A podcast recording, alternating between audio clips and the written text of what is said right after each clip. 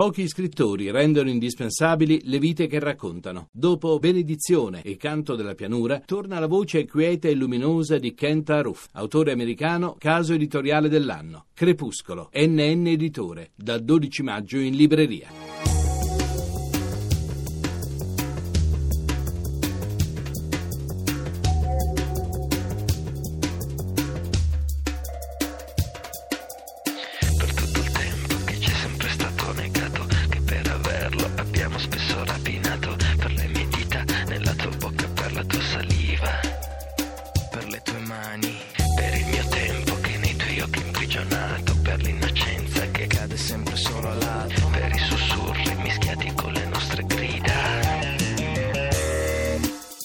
e di silenzi. Per il tuo amore che in tutto ciò che gira intorno acquista un senso, questa città il suo movimento.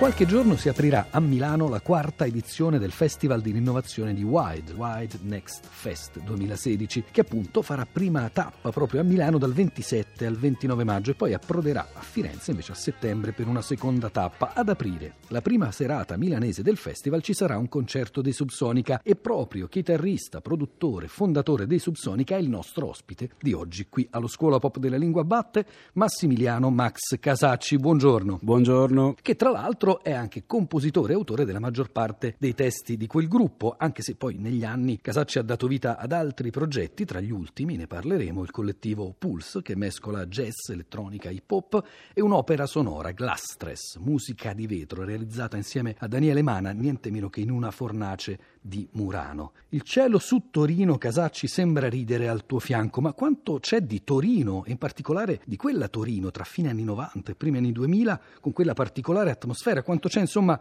di torinesità, se così si può dire, nelle canzoni di Subsonica? Ma i Subsonica senza la Torino di quegli anni non sarebbero stati Subsonica, decisamente forse non sarebbero neanche mai, mai nati. Eh, erano gli anni di una trasformazione radicale, proprio di stile di vita attitudinale, che soprattutto coinvolgeva coinvolgeva eh, insomma, le persone, il cosiddetto mondo giovanile. In quel, insomma, negli ambiti torinesi, che per la prima volta, tra l'altro, era una città che si apriva anche degli orari poco consoni alla, alla dimensione precedente di, di, città industriale, quindi anche alla notte. Ecco, nella notte torinese si creavano questi, questi shaker, questi mix incredibili dove eh, il mondo della musica si univa anche al mondo del, degli altri creativi, gli scrittori, gli artisti visivi, tutte le varie componenti della città eh, creavano quel termine che, che, all'epoca anche forse in modo abusato andava molto di moda che era il melting pot, ecco lì era proprio vero, tangibile, reale e noi siamo, siamo figli di quel, di quel momento. Anche se Casacci a volte il paesaggio delle canzoni di Subsonica è molto più astratto, allucinato, quasi abbagliante, vorrei una discoteca labirinto bianca senza senza luci colorate, grande un centinaio di chilometri, dalla quale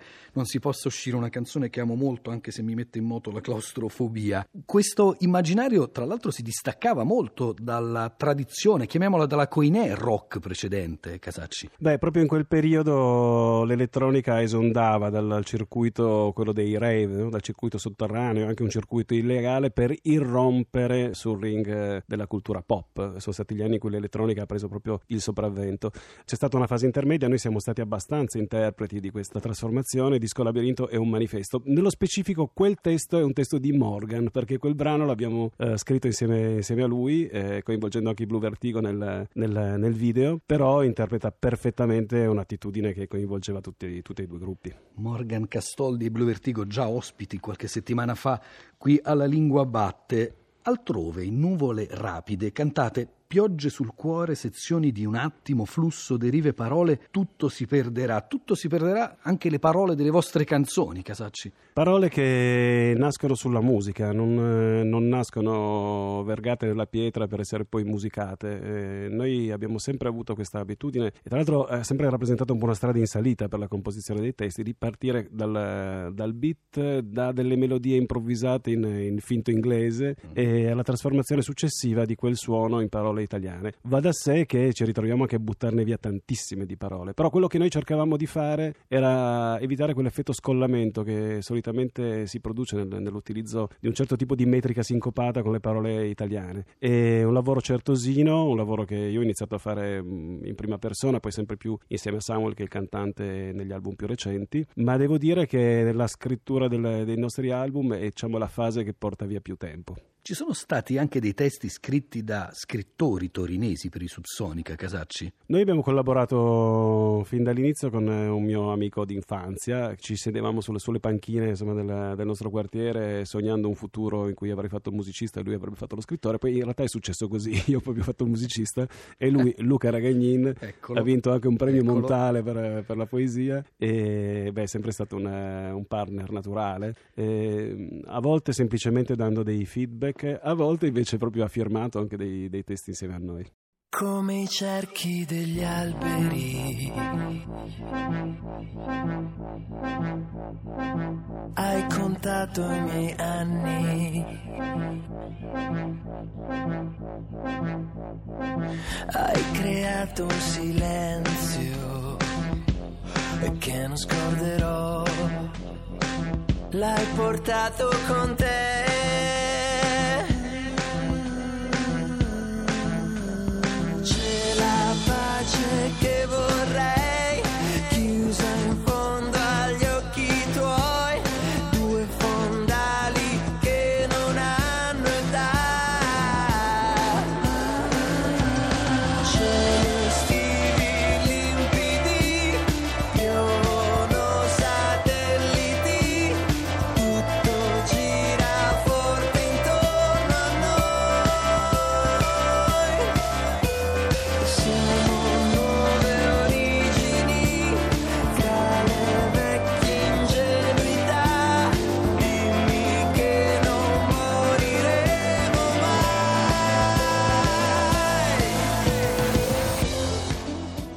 Un'altra canzone in cui si parla del futuro, però attraverso il silenzio più che le parole, è quella in cui appaiono come segni degli anni i cerchi degli alberi, tra i graffiti degli anni. Ecco, forse saranno i silenzi paradossalmente a rimanere di più che non le parole o la musica? Beh, diciamo che il conteggio degli anni letto sulla, sul tronco di un albero suggerisce anche un rapporto con un tempo che lascia spazio a tantissimi silenzi.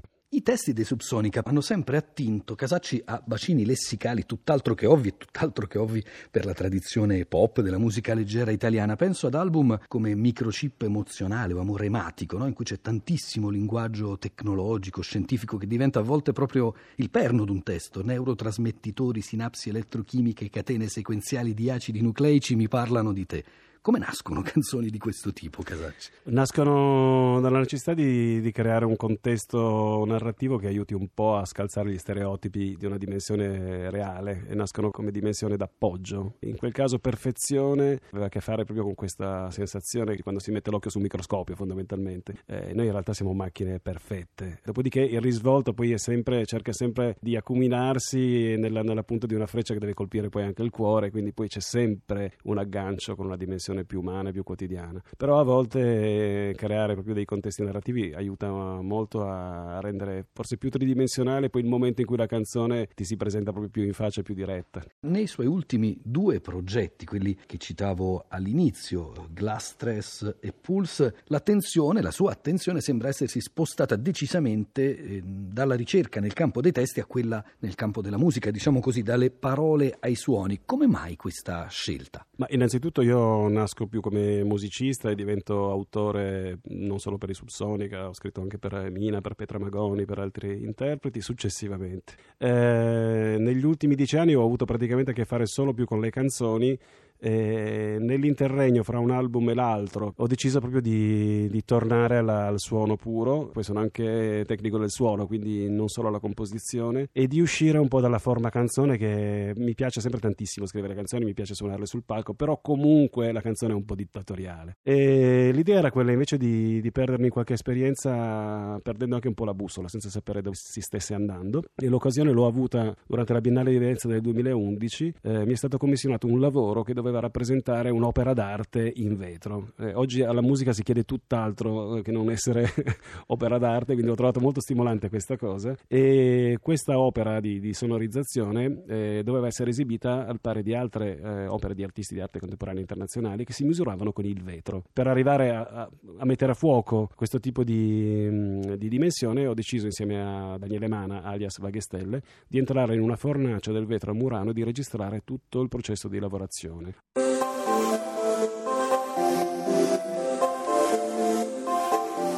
a partire dal forno che cuoce a mille gradi il vetro che genera un soffio profondissimo, estrapolato e tagliato, quel forno diventava la cassa del nostro progetto. Quindi da un soffio tipo uh, si passava a un uh, uh. E tutta la ritmica di questa sonorizzazione è interamente estrapolata dai rumori di lavorazione del vetro. Anche se ascoltando questo progetto non sembra, sembrano batterie elettroniche, sembrano campionatori, invece in realtà sono dei rumori di lavorazione, dei suoni di lavorazione.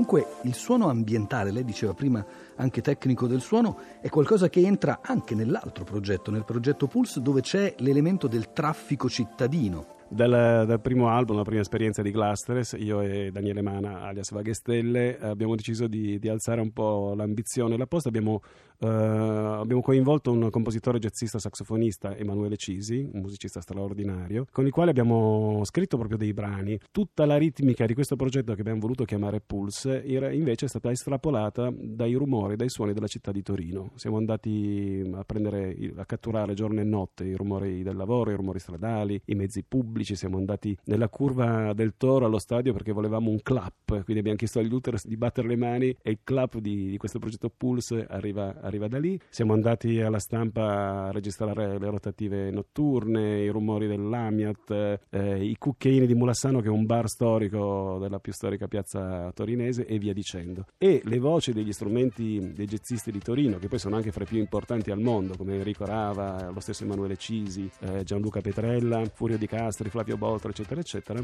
erano poi la voce musicale di questo, di questo progetto. Yeah, uh, conosco bene queste strade piene di palazzi. Non l'avessi raccontata avrei portato il taxi. Una guida sportiva e fare sempre tardi. E freni i capisaldi. Come guida sono il peggio che può capitarti. O forse no, può darsi. Dicono che il diavolo stia nei dettagli quindi non fidarti, qua c'è sempre un after dopo un after party. La città converte in musica e pensieri, la notte si scioglie sul fondo di bicchieri, cambia la melodia ad ogni viale dei quartieri, la sorte suona un pianoforte a soli tasti neri. Ho già scritto di piazze e di situazioni, degli anni passati insieme, degli altri passati soli, dei drammi della sua gente, le facce e le tradizioni. Le ho dedicato sempre le mie rime migliori e mi trovo che parlo di lei, porto in alto coi miei, la voce rimbalza anche senza il delay, sarà che conosco più bar che musei quando parlo di lei, tipo la mattina alle 6 Se vivo ringrazia il DJ Il sole si alza fin qui tutto ok. Mi giro la guardo di più non vorrei Quando parlo di lei. Quando parlo di lei. Uh, Quando parlo di lei